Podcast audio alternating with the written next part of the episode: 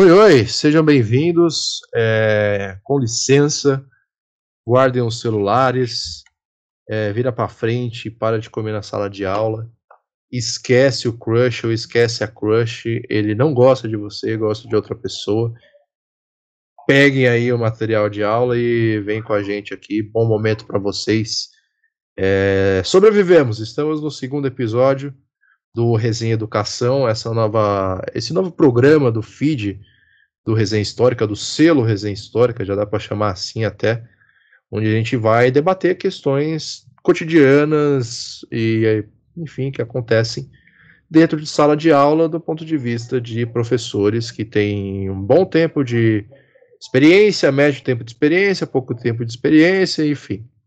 a gente vai ficar aqui fazendo essa conversa, essa troca e, enfim, levantar algumas questões que talvez ajudem você, professor que está aí do outro lado e nos escuta, a refletir conosco, ou também o próprio aluno, se quiser ter um contato sobre uma outra perspectiva, né? Perspectiva de quem está em pé ali na frente dele, todo santo dia, durante a manhã, durante a tarde ou durante a noite. E hoje nós vamos conversar aqui sobre como estabelecer um contato, um diálogo uma, uma resenha com os alunos, como com o professor, no nosso caso aqui, como que a gente trabalha essa questão para conseguir é, ter um canal de acesso com o aluno, conseguir trocar uma ideia com ele e conseguir ter uma relação, né, construir um convívio diário, não só para dar aula, mas, enfim, para conversar como duas pessoas normais ali, uma mais velha e outra que está começando a sair do leitinho com pera. E para falar sobre isso hoje, eu conto com a presença de professor Felipe Vidal, professor Felipe Marido Vidal, Fefifa. Boa noite. Olá, bom dia, boa noite, boa tarde, boa madrugada, dependendo de quando você estiver ouvindo, né? Falei na ordem errada. Já estou cansado, a gente está aqui gravando à noite, já teve um grande dia aí com pelo menos aí uma, um período de aula. E aí a gente vai falar um pouco sobre a nossa vivência. Tá lembrando que eu sou o Felipe. E é isso. Espero que vocês gostem do episódio de hoje. Perfeito. E esse aqui que vos fala sou eu, Gabriel Simão, também professor e doutrinador é, em experiência nível 2 ou 3. Isso não existe, mas a gente faz uma gracinha. É, Fê, no final do, do nosso primeiro episódio, do nosso primeiro piloto, ah, e hoje não contamos com a participação de Gustavo Cerqueira, o Batman de Tu. É, no nosso primeiro episódio, a gente chegou ali no final da conversa e falamos um pouco sobre é, que tipo de aluno a gente era na sala de aula. E é importante a gente resgatar um pouco isso daqui, nesse, enfim, nesse primeiro bloco, digamos assim, para a gente conseguir depois puxar o fio da meada, que é justamente falar sobre as dificuldades que nós temos ou não temos para estabelecer um contato com o aluno. Então é sempre bom a gente partir desse ponto de vista de quem já esteve é, no papel de estudante. Eu queria saber de você é, como que era a sua época de estudante, como que era a sua relação com os professores, se você era uma pessoa de fácil trato, digamos assim, os professores que você teve eram de fácil trato, se eles estavam abertos para conversar, discutir outras coisas que não fossem o que eles ensinavam, enfim, fica à vontade. Aí depois a gente vai para o outro lado da ponte, que é o lado de quem educa, né? Então, ótima pergunta. É, é difícil falar um pouco isso não conciliando com o presente, mas vou tentar passar a minha visão de aluno com a cabeça que eu tinha daquela época. É... Eu era um aluno difícil de, de lidar, sabe, cara? Principalmente questão de comportamento, de conseguir reconhecer que eu precisava, às vezes, fazer silêncio, que a cobrança em relação ao comportamento era válida, era fundamentada, então, às vezes, tinha esses embates com determinados professores. É, em relação a desempenho ou atividades, eu sempre fui muito, até hoje eu sou, eu sou muito responsável nesse quesito, sabe, até fora do normal. Então, eu acho que era mais questão de comportamento. Agora, em relação à conversa com os professores, aí eu já tenho que trazer um pouco mais para a realidade de hoje como professor. Eu acho que a gente pode até debater mais sobre isso, eu vou tentar ser um pouco sucinto nessa parte, porque eu acho que a gente vai conversar sobre isso depois, é, mais para frente nosso nossa conversa, em relação às conversas que existem hoje, a liberdade que a gente tem para discutir algumas coisas que já existiam naquela época, mas eram, é, sei lá, menos fundamentada, pesquisada ou detectada por, por pessoas competentes, sabe? Dentro da, daquele contexto. Então, eu acho que hoje a gente, por conta também da globalização da internet, a gente sabe como funciona o trabalho de pessoas que, sei lá, tá lá no, no Ceará tal, a gente pode ler ou algum tipo de pesquisa empírica em relação à vivência dentro da sala de aula de alguns professores do outro lado do mundo ou não. Então, acho que a discussão, sabe, os problemas que envolvem o ser humano, tanto professor quanto o aluno, acho que antigamente era muito mais difícil. E eu acho que era jogado um pouco mais de lado, assim, sabe? A questão era dar a aula e passar aquele conteúdo. Eu sinto isso, principalmente depois de 2015 ali, 2014 ou 2012, que foi quando eu entrei na faculdade. Os tipos de discussão que a gente tem agora, é, eu acho que são mais corriqueiras, sabe? Ah, eu acho que todo professor que quer fazer um bom trabalho, ele precisa estar tá, tá ligado nas questões de como eu disse, é, orientação sexual, até é, traumas dentro de casa, essas coisas que eu acho que de alguma forma o aluno traz, às vezes em grande escala, às vezes de forma um pouco menos incisiva, mas acho que acontece. Sei lá, não sei se eu respondi o que você perguntou, mas é isso. Ah, vamos falando aqui, vamos falando aqui. Não, tem muito certo e errado, desde que a gente não, não defenda a existência do partido nazista, acho que tá de boa, tá valendo, né? É, eu, como aluno, sempre fui, fui muito agitado, cara. Não parava quieto, um pouco hiperativo. É, às vezes tinha um problema de, de conseguir focar em sala de aula, ou atrapalhava o andamento da aula. Então, ali mais ou menos até a sétima série, e hoje é o sexto ano, né? Sexto ano não, o sétimo ano. Enfim, é um desses dois aí. É, eu era muito, muito agitado, né? Então causava alguns problemas com o andamento da aula, perturbava também, né? enfim, não era santo. E tinha um problema muito grande para lidar com responsabilidades. Né? Isso, oitavo ano, valeu.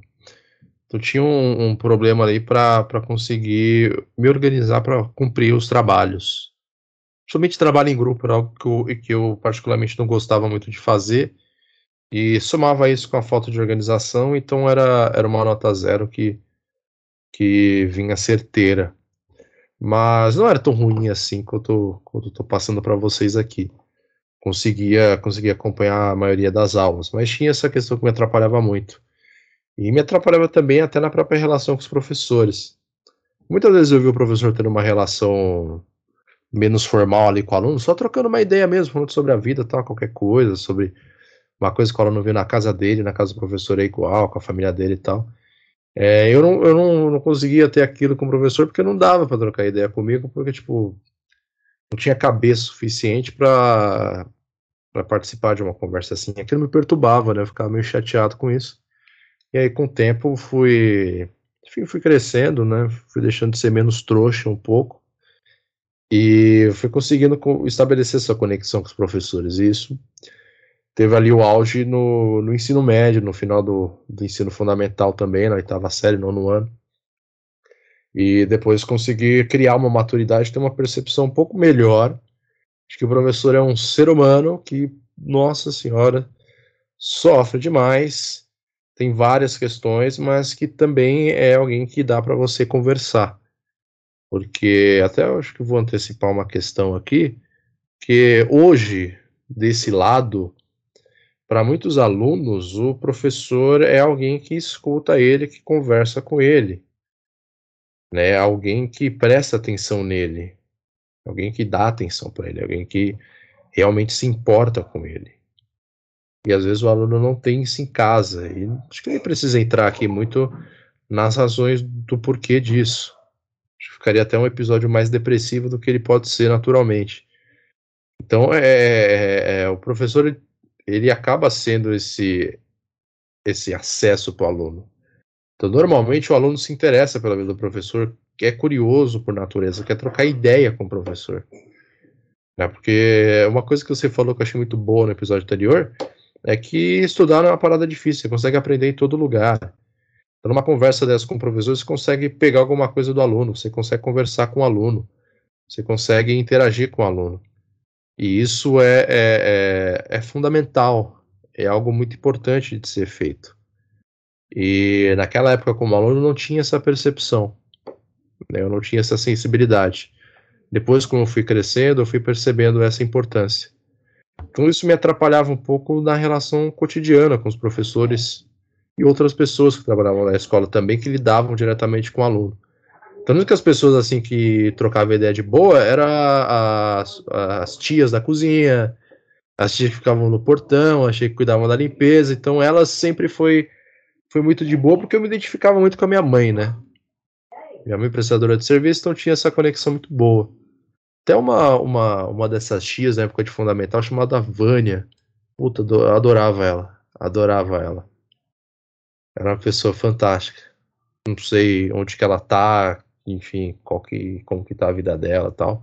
Se ela por acaso escutar esse, esse episódio algum dia, algum familiar dela escutar, é, queria mandar um, um, um grande abraço para ela também. E um grande beijo também. E um muito obrigado. Então era isso. Com o tempo você vai amadurecendo, vai percebendo outras questões e vai percebendo que o professor pode ser um, um, alguém muito legal para se conversar e alguém que vai gostar de conversar com você também. É, Mano, eu, eu era aluno muito inseguro, porque assim, eu vivi metade da minha vida da, da escola pública e fui direto pro, pro, pra escola particular, então eu acho que eu era um aluno um pouco inseguro, então eu tinha um pouco de dificuldade de expor o que acontecia, uh, os meus questionamentos. Mano, eu ia de crocs marrom e cachecol pra escola, mano. Tá ligado? Então o problema já começa daí, mano. O cara agredia a moda. Dava um soco na cara do esquadrão da moda. É, uma coisa, uma coisa muito interessante que a gente pode voltar mais para frente é conversar um pouco sobre essas inseguranças, né? É, crescer não é uma coisa muito fácil. A gente experimentou a, a fase de crescimento de, de maneiras diversas, né? Então a gente pode até depois comentar sobre isso, porque é importante talvez alguém que esteja escutando consiga se identificar também. Porque não é algo tranquilo e, enfim, fácil de, de lidar. Precisa de, de muita cabeça para saber absorver toda aquela realidade que vai começando a se impor na sua frente. Mas antes disso, temos aqui um convidado de última hora, ele que vem também diretamente de algum condado no lado sul do Planalto Paulista, conhecido como São Paulo, terra da garoa, ou São Paulo, terra de pessoas grosseiras, para não dizer outra palavra, né? Porque esse é um programa familiar, no final das contas. É, Lucas Fontoura, Lucas Fontoura marca aqui logo no segundo episódio o nosso primeiro convidado do Resenha Educação. Lucas, antes de você fazer uma breve apresentação sobre quem você é, de onde você veio e o porquê você é desse jeito, Vou fazer a pergunta que a gente fez aqui no começo do episódio, que é a seguinte: é, como você era com, como aluno? Como você, qual que era a sua relação com os professores? Que dificuldades você encontrava? Você era uma pessoa tranquila de lidar? Agora sim, a palavra é sua. Muito obrigado por estar aqui conosco. Imagina, o prazer é sempre meu estar com vocês para falar sobre qualquer coisa, em especial falar sobre educação que tem sido minha vida, basicamente. E, e por favor, sem palavrões. Sem palavrões. o Redação Resenha já faz a cota mensal de palavrões, a gente já foi ameaçado também, inclusive. Com certeza. Não, mas é, é muito importante, eu acho que esse paralelo, né? Eu, eu tenho me questionado muito, inclusive, ultimamente sobre isso. É, porque agora, dando aula enquanto professor, a gente toma o, o lugar né, que antes a gente tinha vendo como aluno, né? E eu sempre traço esse paralelo que eu falo, cara, eu sempre fui um aluno muito de boa, sempre fui um aluno muito sossegado, é, até porque durante muitos anos eu fui uma pessoa extremamente tímida, né? Quando eu cheguei ali no ensino médio, que eu estava mais tranquilo com todas as questões, sempre fui muito respeitoso com os professores, também sempre brinquei, é, sempre estudei, é aquilo que eu sempre falo e sempre falei também quando recebi os bichos na faculdade, né? É a questão do, do equilíbrio. Eu acho que na vida o essencial é o equilíbrio. Então a gente tem momento para brincar, tem momento para estudar, tem momento para tudo. E se a gente souber fazer, a gente leva a vida numa, numa nice, numa tranquila, né? Sem criar muito problema. Então eu sempre fui muito, muito amigo dos meus professores. É, sempre tive ali durante os anos iniciais um respeito muito grande, um carinho muito grande pelos professores. Mas depois do ensino médio, uma amizade um pouco já diferente, já mais brincalhona, mais de conselhos também. É, então, uma troca realmente muito gostosa. Eu lembro de, de situações assim, tipo, eu tinha um professor de história que eu sou muito grato a ele, o Anderson, é, pela essencialidade que ele teve na minha vida, da mesma forma como o Andressa, Paulo, outros tantos que passaram é, pela minha vida justamente porque eram professores muito tranquilos, então a gente inclusive brigava com os colegas de turma quando a bagunça se excedia, assim, a ponto de o professor não querer dar aula. Né? E eu, eu tenho muito isso também, essa relação com os meus alunos, com agora dando aula, né? Então, assim, rola um respeito mútuo, rola uma, uma troca muito legal. Eu acho que isso é primordial para que a gente pense qualquer questão aí no âmbito da, da educação. Né? Então eu fui um aluno muito, muito sossegado mesmo, muito tranquilo. Lógico, né? Eu tinha um perfil um pouco vagal, né? Então eu era aquele aluno que, principalmente em exatas, eu tirava 5 e 5, 10 e 10, né? Para garantir. Principalmente, principalmente com essa cara de velho barreiro que você tem. Fica, fica fácil. Brincadeira, continua. É, mas é aquela coisa, no segundo semestre tinha umas matérias mais objetivas, mais lógicas, era mais rápido, né? Eu sempre brinco, eu falo, falo meu, passou agosto, a gente tá no Natal, então é rápido. Ao passo que o primeiro semestre para mim sempre foi mais demorado, mais sofrido. É, e eram as matérias que geralmente no começo do ano eram mais, mais densas, mais chatinhas mesmo, então eu tinha uma relativa preguiça. Óbvio, né? Pelo meu perfil, eu sempre tive muita facilidade com as disciplinas de humanas e muita dificuldade com as disciplinas de exatas, né? Aquilo que caía e focava principalmente sobre lógica era muito tranquilo, mas o resto é, era realmente puxado, assim, demandava um bom tempo de estudo. Mas acho que eu, enquanto, enquanto aluno, eu fui um aluno real, tranquilo, assim, e muito interessado nas aulas de humanas, né? Nas aulas, assim, de literatura, história, né? filosofia, sociologia, eram as aulas que eu me apaixonava, né? Que eu me encontrava super. Agora, exatas sempre foi uma sofrência muito grande.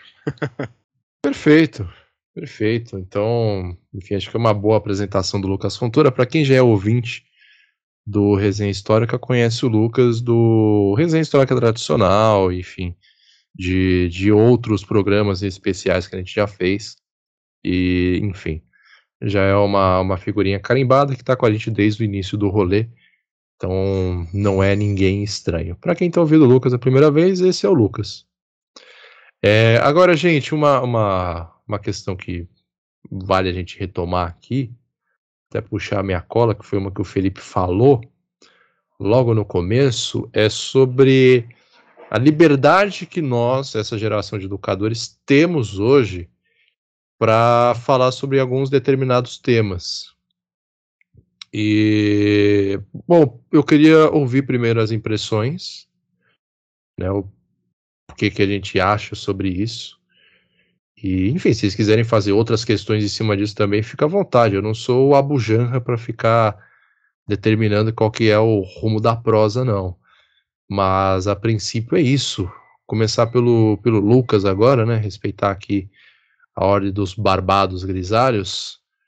é, como que ele como que ele lida, como que ele percebe, o que, que ele acha importante nessa possibilidade que a gente tem hoje de falar sobre temas que há 15 anos atrás, quando éramos estudantes ainda, não poderíamos falar. Cara, é, eu vejo isso com muita empolgação e com muita felicidade. É, é óbvio que tratar os assuntos é sempre condicionado ao local no qual você está, né? Óbvio, tem escolas que têm um perfil que, é, que são muito mais rígidos, então tem assuntos que são né, indiscutíveis, impensáveis, intrabalháveis, né, ao passo que tem escolas em que é possível, em que as coisas são flexíveis. Eu tenho a felicidade de trabalhar numa escola que me, me dá uma licença para fazer exatamente aquilo que eu julgar é, importante com os meus alunos. Então, eu tenho muitas atividades extra classe, é, às vezes eles vêm com, com demandas do tipo, ah, professor, a gente queria que você explicasse um pouco da sua perspectiva, é, assuntos que estão acontecendo, por exemplo, no começo desse ano, uma coisa que surgiu foi muito a questão da guerra da Ucrânia com a Rússia. Então eles pedem explicações e eu tenho ali é, um manejo dentro do meu período de aula para conseguir agregar coisas novas. Ao passo que todos os assuntos ali são muito possíveis, né? A escola que eu trabalho já está adequada a um novo ensino médio. Então eu dou a disciplina de projeto de vida, por exemplo, que me possibilita muitas discussões interessantes, falar sobre questões de autoestima, é, algumas questões psicológicas, falar principalmente sobre questões políticas, trabalhar de fato com eles é, coisas que são da perspectiva da vida, né? Mesmo fora da escola, né? Não só aqueles conceitos e conteúdos necessários para que eles cumpram o ciclo ali fundamental ou médio apropriadamente. Então eu tenho a felicidade de trabalhar diversos assuntos, de trabalhar com vários materiais, não tenho a obrigação de um material único, exclusivo, né? O que me possibilita de fato abranger muitas discussões e isso eu acho que é o mais interessante. Óbvio, há uma preocupação muito grande de, enquanto profissional, né, seguir um rigor teórico, metodológico. Então, né, as coisas não são feitas de maneira bagunçada, assim, tipo, ah, tudo a gente discute de qualquer jeito. Não. Há necessidade de estruturar é, os, os assuntos, os pensamentos. Obviamente, assim, eu tenho uma relação muito legal com os meus alunos de de uma, de uma amizade mesmo, de a gente ter uma proximidade. Em alguns momentos, por se tratarem de jovens, é óbvio, a gente precisa dar aquele puxão de orelha, aquela brigadinha, né? Tipo, só para eles não misturarem as estações, né? Aquela coisa do tipo, ó, aqui dentro você não esquece que também tem o um negócio da, do professor-aluno, das normas da escola, então, até quando acontece mesmo de. Eu tenho alunos que são mais próximos, que conversam mais, por infinidades, né? é, de temas, de gostar das mesmas coisas, então gostar de skate, gostar de rap, é, enfim, tudo, né, que, que faz ali a, na nossa vida, né, eu, eu coloco assim, né, eu tenho discussões assim, tipo, ó, você vai sair da minha sala, eu falo, não, sem ressentimento pessoal, não, ressentimento, a relação pessoal é lá fora, aqui dentro professor-aluno tá tudo certo, né, eu falo, mas você tá dando uma passada do limite, dá aquela voltinha lá, toma sua água e tudo certo, né, então eu acho que assim é fundamental que a educação avance, assim como a sociedade. Ela ainda possui muitos atrasos em vários aspectos, né? Mas eu vejo com bons olhos a perspectiva e a possibilidade dessas novas temáticas, dessas mudanças.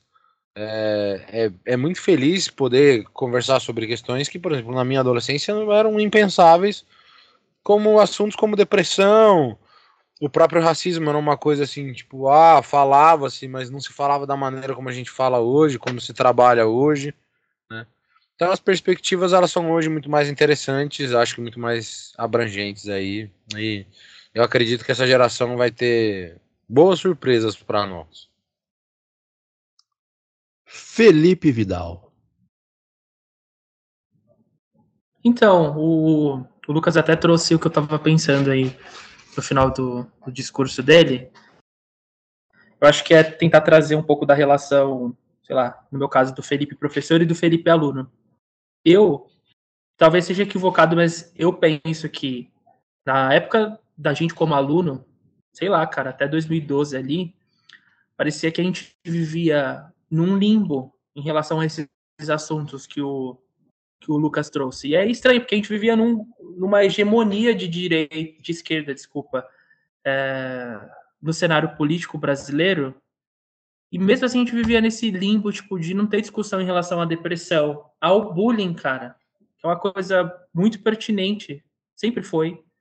A questão psicológica do aluno, não só na de, a depressão, mas a, a relação do, dos pais em, em relação ao, ao, processo do aluno até ele chegar na escola, detectar os problemas, né, referentes ao, a, aos aspectos é, com, em relação aos pais, né?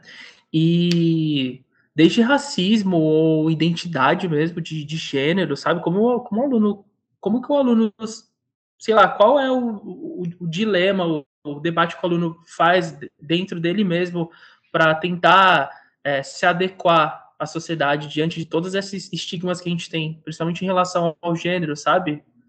É, do ponto de vista religioso, que estigmatiza isso, em relação aos pais que às vezes são um pouco ignorantes a esse fato, até porque eu acho que por conta disso, de não ter discutido dentro da escola, é, acho que a gente precisa, a, a, a, gente tem essa liberdade de trocar uma ideia sobre, sobre isso, muito mais do que antigamente. Eu não sei se é porque eu era inseguro quando eu estava na escola, então eu tinha mais essa dificuldade de conversar sobre essas coisas, mas eu realmente eu sinto até analisando a internet, os posts de 2012, o quanto os posts, principalmente do pessoal da minha idade, eu até me coloco dentro disso, era machista, sabe?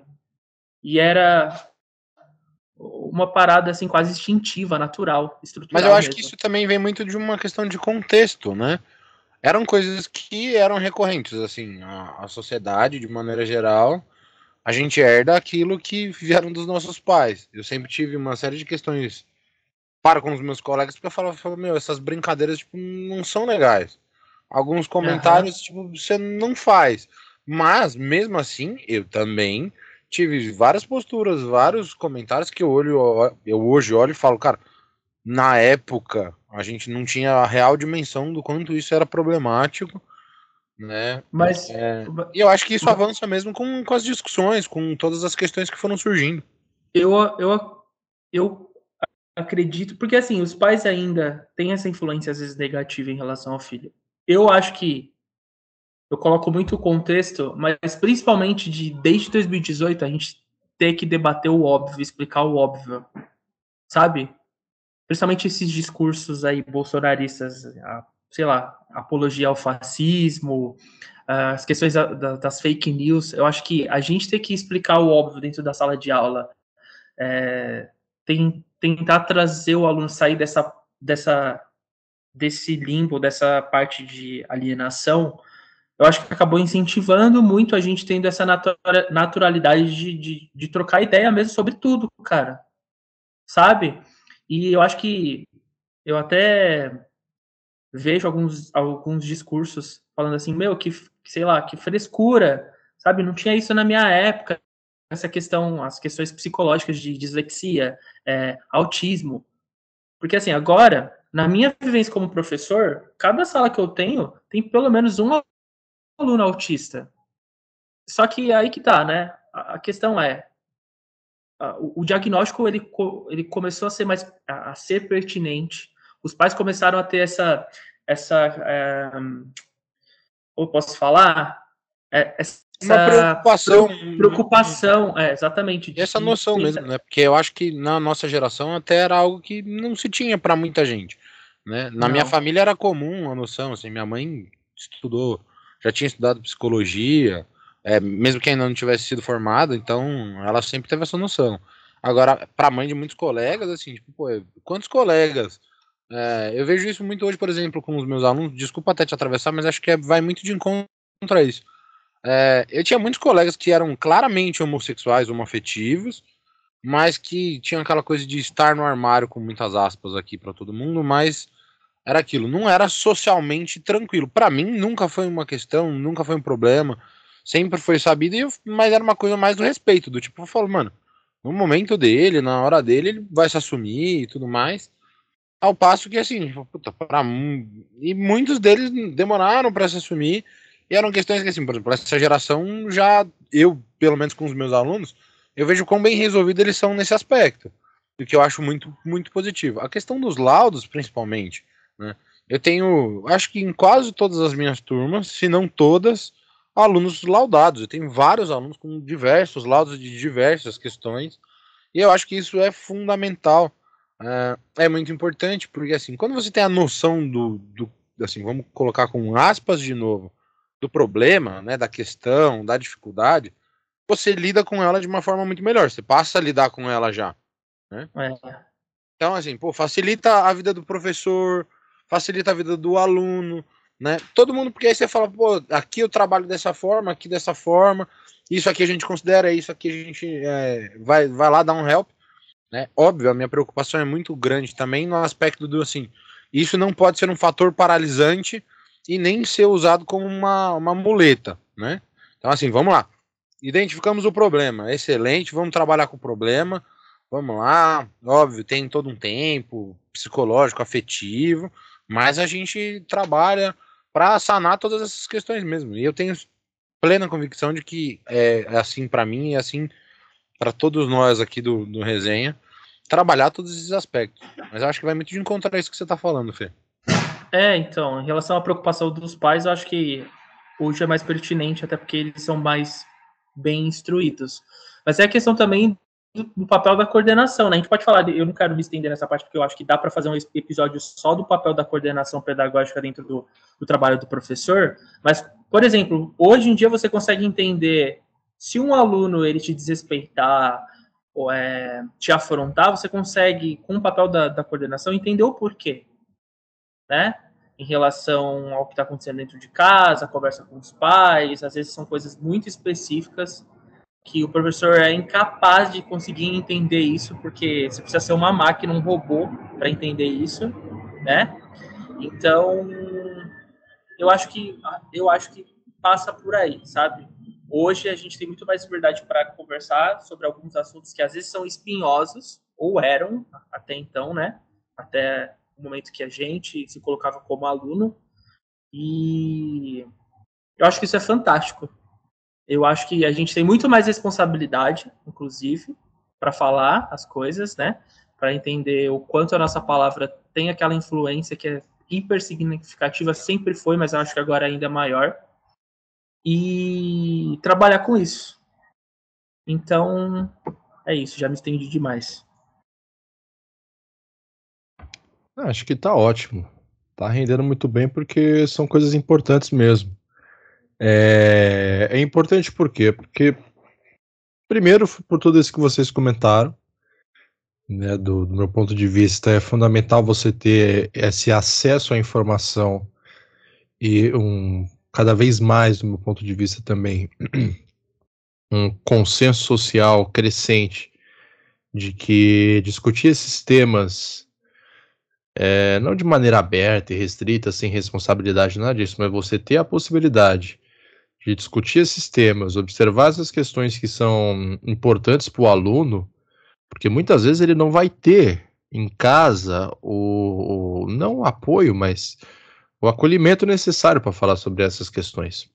Porque, querendo ou não, muitos pais não têm ali a, a informação necessária para falar sobre isso.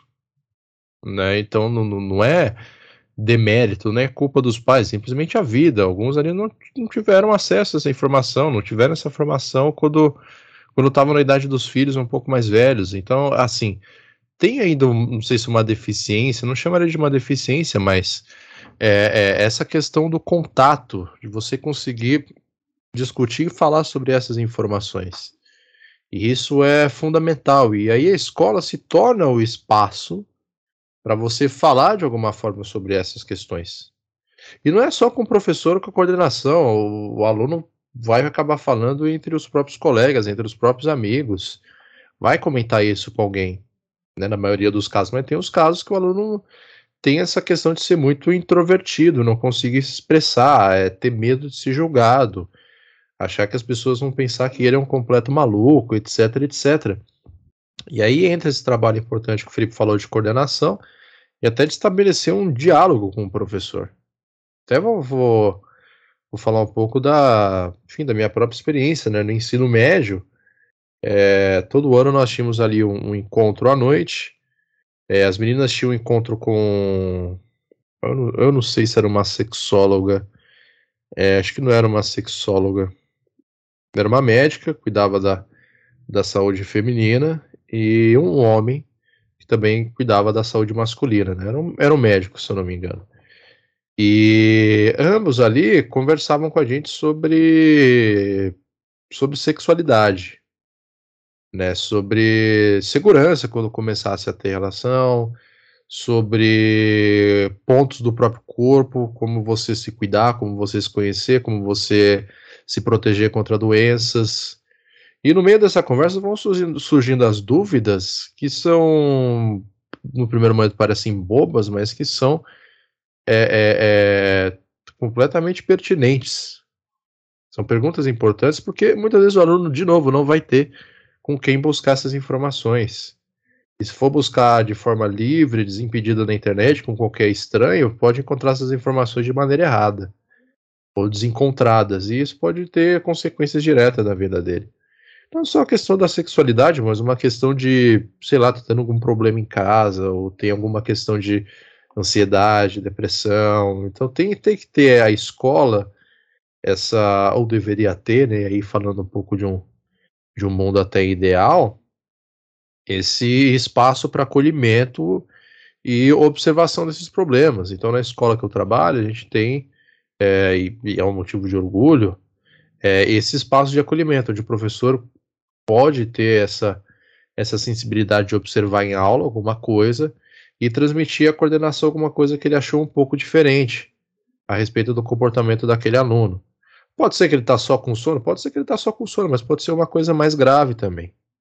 E ali tem um departamento de neurociência, conversa com, com uma psicóloga, tal, começa a fazer todo o acompanhamento e envolve os pais nessa questão que é importantíssimo. Porque não é só informar o aluno e ajudar o aluno a canalizar, a racionalizar o, o que ele está passando ali, mas é fazer isso com os pais também, né? Então é muito quando. E aqui, desculpe a, a, piada, a comparação, mas é muito igual quando se fala que você vai criar um cachorro. Então, para educar um cachorro, o dono tem que ser educado antes.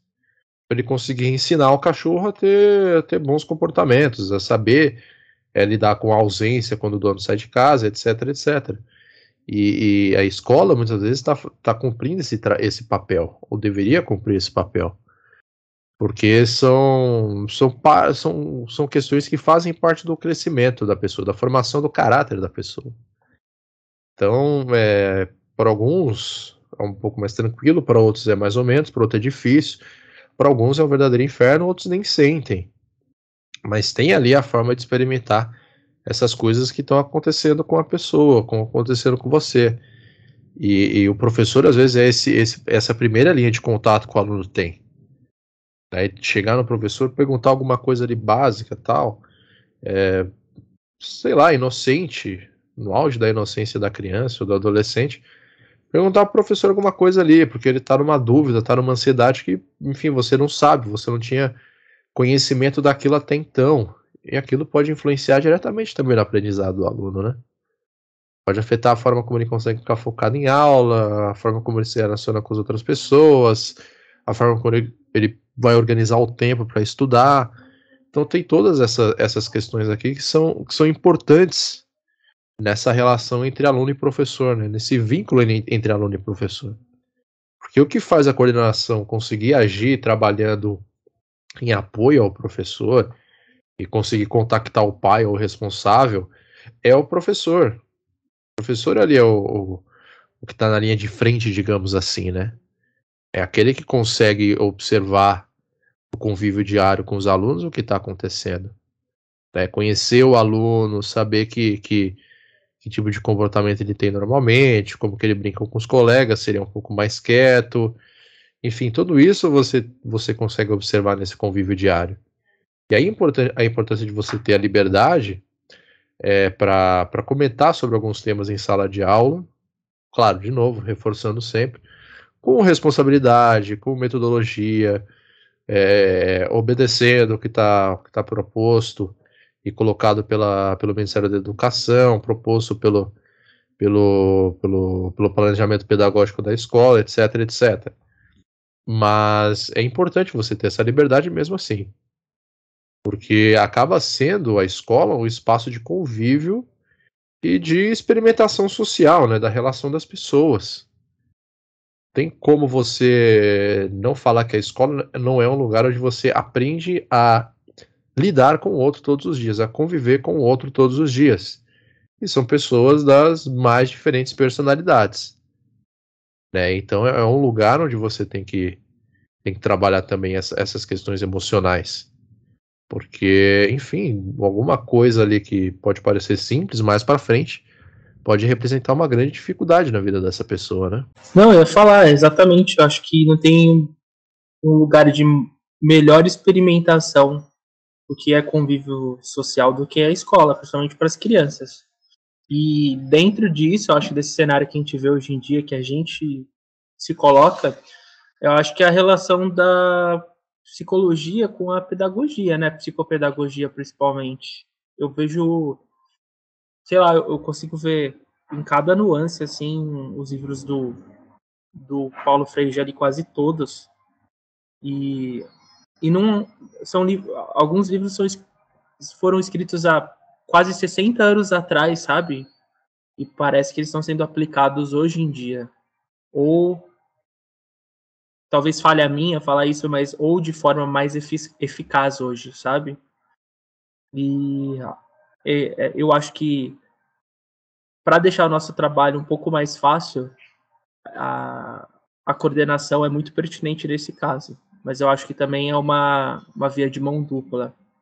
A gente precisa também identificar essas nuances. Às vezes a gente tem a sensibilidade para trabalhar tudo isso né, com o aluno, é, se você, é, por isso que eu falo, se você consegue ficar numa, hoje, hoje em dia é difícil nessa né, realidade, professor, conseguir ficar numa escola só durante muitos anos, né? Somente com essa desvalorização, tudo mais que a gente sempre vai pontuando. Mas se você consegue ficar muito tempo naquela, naquela escola e conseguir ver o aluno desenvolver, criar maturidade, desenvolver o pensamento crítico dele, a criticidade dele em relação a todos os aspectos e e se dentro disso é um ambiente saudável onde o, o, o diálogo é, é, aberto em todas em relação a todas as frentes, a conexão que você tem com esse aluno é muito mais forte e aí a sua sensibilidade cresce dentro disso uh, e aí o trabalho fica quase instintivo, natural. Mesmo que entre alunos novos e tudo mais, ele acaba se adequando àquela realidade da escola. Então, acho que a escola ela acaba criando a sua própria atmosfera para tra trabalhar todo, todos esses temas, assim, de forma, como eu disse, mais natural, sabe? É... E isso é muito interessante. É fantástico. É, porque acaba, acaba, acaba criando aquilo que a gente aprendeu quando estudava, que é a cultura escolar, né? Porque o aluno começa a se sentir seguro nesse ambiente escolar. Então é, é importantíssimo ter, ter, ter essa percepção, né? ter esse afeto, porque é algo extremamente importante. Né? Estamos lidando com, com a formação do caráter de um ser humano. Né? É, é, é uma fase importantíssima, uma fase de brincadeira também, de zoação, etc. Mas, poxa vida, daqui a alguns anos essa pessoa vai estar no mundo real, do lado de fora, que, nós, que nem nós estamos. E isso é, é, é, é fundamental. Lucas, mais algum comentário sobre isso também? Não, eu acho que é muito isso, né? As falas aqui, elas contemplam muito do, do que a gente entende né, nessa relação professor-aluno. Eu acho que, de fato, o que o Fê pontua, né, o diálogo que a gente mantém com a escola é, e com a coordenação, é que vão ditar muito do que vai ser a nossa vivência como enquanto professor, enquanto é, enquanto amigo mesmo dos alunos. É aquilo. Às vezes você está numa escola em que a coordenação é extremamente rígida e você faz aquilo que você pode dentro do que a escola te permite, né?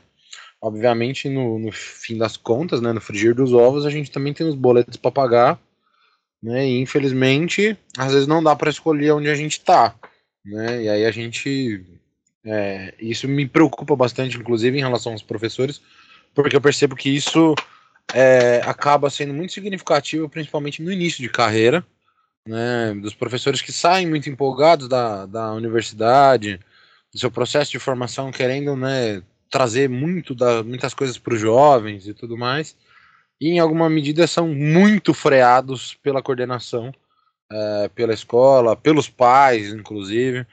Né, e aí os professores ao longo da carreira vão criando traumas e feridas e cicatrizes que fazem com que eles mantenham, se mantenham assim, né, a um, a um Olimpo de distância do resto das, das pessoas, da, tanto do, dos professores quanto da coordenação, dos alunos. E essa é uma preocupação que eu acho que é muito, muito significativa. Em alguma medida, por isso também acredito que, em boa parte, a, a escolha de ser educador é, é uma vocação. Né? A gente tá, tem que estar tá sempre no processo de, de de se permitir, de se inventar, de se reinventar, é, de romper com aquilo que nos insatisfaz.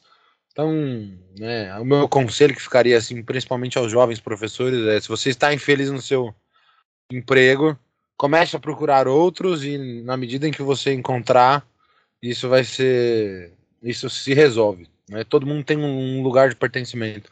Eu falo Assim, a minha felicidade de trabalhar onde eu trabalho é justamente isso. Eu tenho uma liberdade para trabalhar meus conteúdos, para ter uma relação com os, meus, com os meus colegas, com os meus alunos, com todo mundo, com os, todos os funcionários, que é muito feliz, né? Eu falo isso, para mim, inclusive, compensa um pagamento duas vezes o valor do meu salário. É, a paz de espírito que eu tenho de trabalhar num lugar em que eu realmente sou feliz não vale ganhar 12 mil reais para trabalhar no Porto Seguro e ficar doente, sabe? Então, eu acho que é, é entender o que, que funciona pra gente e como funciona, e lidar, obviamente, com todas as questões que são impostas para nós, com em, em, todos esses aspectos, assim. Né? Mas é isso, tenham fé, né, acreditem e, e busquem aquilo que vai fazer de fato sentido para vocês. É óbvio que às vezes trabalhando na rede, tanto no estado quanto na prefeitura, você vai ter um chefe que não é acessível, que é complicado. Às vezes você vai lidar com escolas em que assim a gente sabe que o aluno vai basicamente para ter um, um refúgio social da vida complexa dentro de, seja dentro de casa, seja na rua. É, os alunos que vão só para comer, então todas aquelas dificuldades que a gente sabe e a escola, ela, para mim, ela tem um papel fundamental na sociedade que é conseguir lidar com todos esses milhares de mundos e milhares de questões. Então eu acho que é procurar sempre melhorar esse aspecto para nós, valorizar a nossa profissão, porque ela é de fato incrível e ela tem um potencial modificador fantástico, né? Todo mundo aqui e em todos os lugares e todo mundo que nos ouve teve professores em ensino fundamental, ensino médio, e depois na, no ensino superior, e, e, professores na vida, e todo mundo com seus conhecimentos, e enfim. Né, eu acho que o conhecimento é isso, né? Ele é extremamente poderoso, é a melhor arma que a gente tem para tudo. Se tem uma palavra para definir o episódio de hoje, é fantástico. Ele foi repetido mais vezes daqui do que rebranding no Instagram na última semana. É, Felipe, alguns comentários finais enquanto a gente espera o sinal bater? Cara, é isso. Eu acho que muita gente romantiza essa profissão, mas eu acho que quem tá dentro dela, tá dentro dela porque ama muito fazer isso, cara. E não é dinheiro. Ninguém vira professor para ser rico. Mano. Esse não é o seu primeiro pensamento. Eu acho que é para você se sentir importante. Não tem, cara, não tem nada mais fantástico do que você ver um aluno que você dá aula lá no, no quarto ano com oito anos de idade, chegar lá no nono ano, sabe?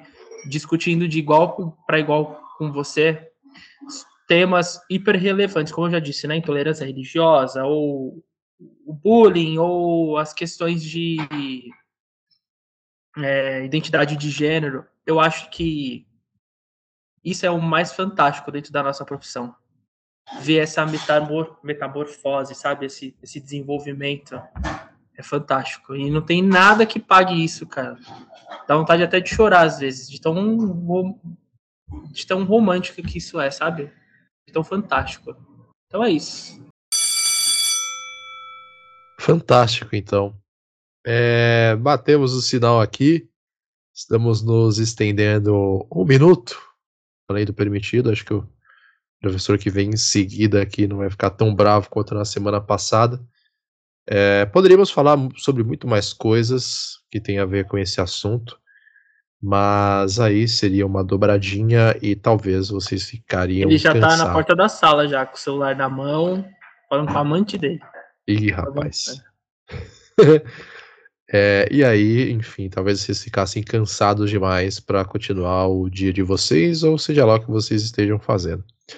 Então a gente vai parar por aqui e nos próximos episódios a gente vai falando sobre outros temas importantes, sobre essa vida, segundo Felipe Vidal, fantástica, e outras questões nem tão fantásticas assim para ficar discutindo, mas que também são importantes de serem faladas. Agradecer a presença do nosso professor Milf, né?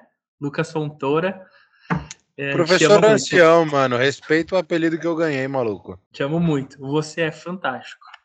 Eu te amo muito, você é maravilhoso também. É, agradecer a presença do Felipe, do Lucas, vou dar um abraço pro Gustavo, que não, não pôde estar aqui no episódio de hoje. É... Tá ocupado, coitado, tá ocupado. uh, o Resenha Educação está disponível em todos os principais agregadores de podcast que existem, assim como os outros programas do selo do Resenha Histórica, né? Então, nosso Resenha Histórica Tradicional, Prezado Amigo Afonsinho e Redação Resenha. Aproveita e segue a gente lá no Instagram, arroba Resenha Histórica. Tudo bem? Então, se você gostou, curte, compartilha, divulga para os amigos. Mandem sugestões também do que a gente pode conversar aqui, do que vocês gostariam que a gente conversasse aqui também, e de possíveis outros convidados no futuro, por que não? Tá ok? Então, bom momento para vocês, caros ouvintes. Muito obrigado, até a próxima e tchau, tchau.